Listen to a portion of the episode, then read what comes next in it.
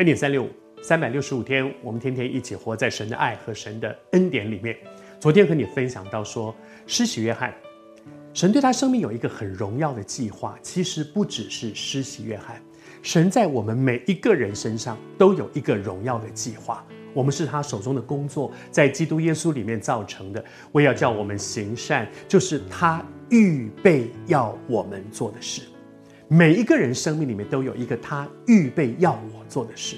他预备要我做什么样的事？他预备要你做什么样的事？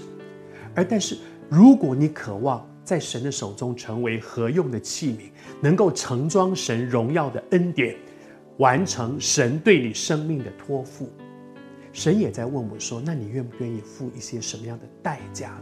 那个不是一个律法的规定，而是我里面的一个回应神的心。我们在教会里面有一些运动员，在过去在艺人家的时候，一些运动员在里面，他们是职业的棒球手，所以他们这些你知道运动的人有时候练完球很累都跑去大吃大喝一顿，甚至就是去唱歌去放松自己一下。但是有一个时间，他们绝对不会去做这样的事，不晚。早早的，平常都要教练去说，好啦，睡觉啦，好啦，不要，今天晚上不准跑出去玩。那一天晚上没有人会跑出去，为什么？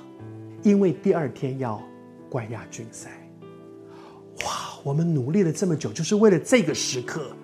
明天要冠亚军赛了，我们现在还敢出去放肆，还敢去玩、去喝酒、去唱？不会，不需要人盯。为什么？因为明天是一个多么关键的时刻。为了那个，他成为一个棒球职棒的这个国手选手，不就是为着那个时刻吗？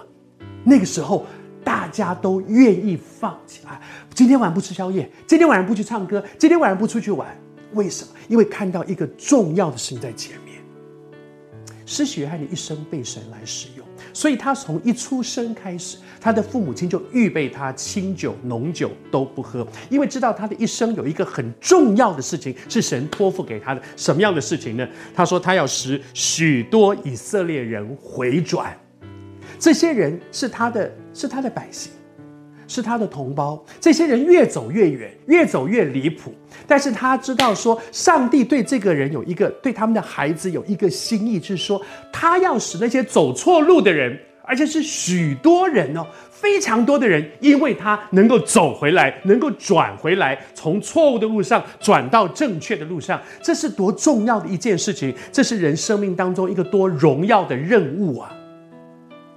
因为他知道神对他生命里有一个荣耀的任务，一个神预备要他做的事，所以他愿意放下一些原本他自以为我应该享受的权利，我应该享受的这些，我愿意放下这些。像那个球员愿意今天晚上不吃宵夜，今天晚上不出去玩，今天晚上不跟女朋友约会，今天晚上不，是因为知道明天有重要的事。你知道吗？在你的一生当中，也有一个神荣耀的任务在你的身上。你愿不愿意预备自己，有所舍，预备自己成为贵重的器皿？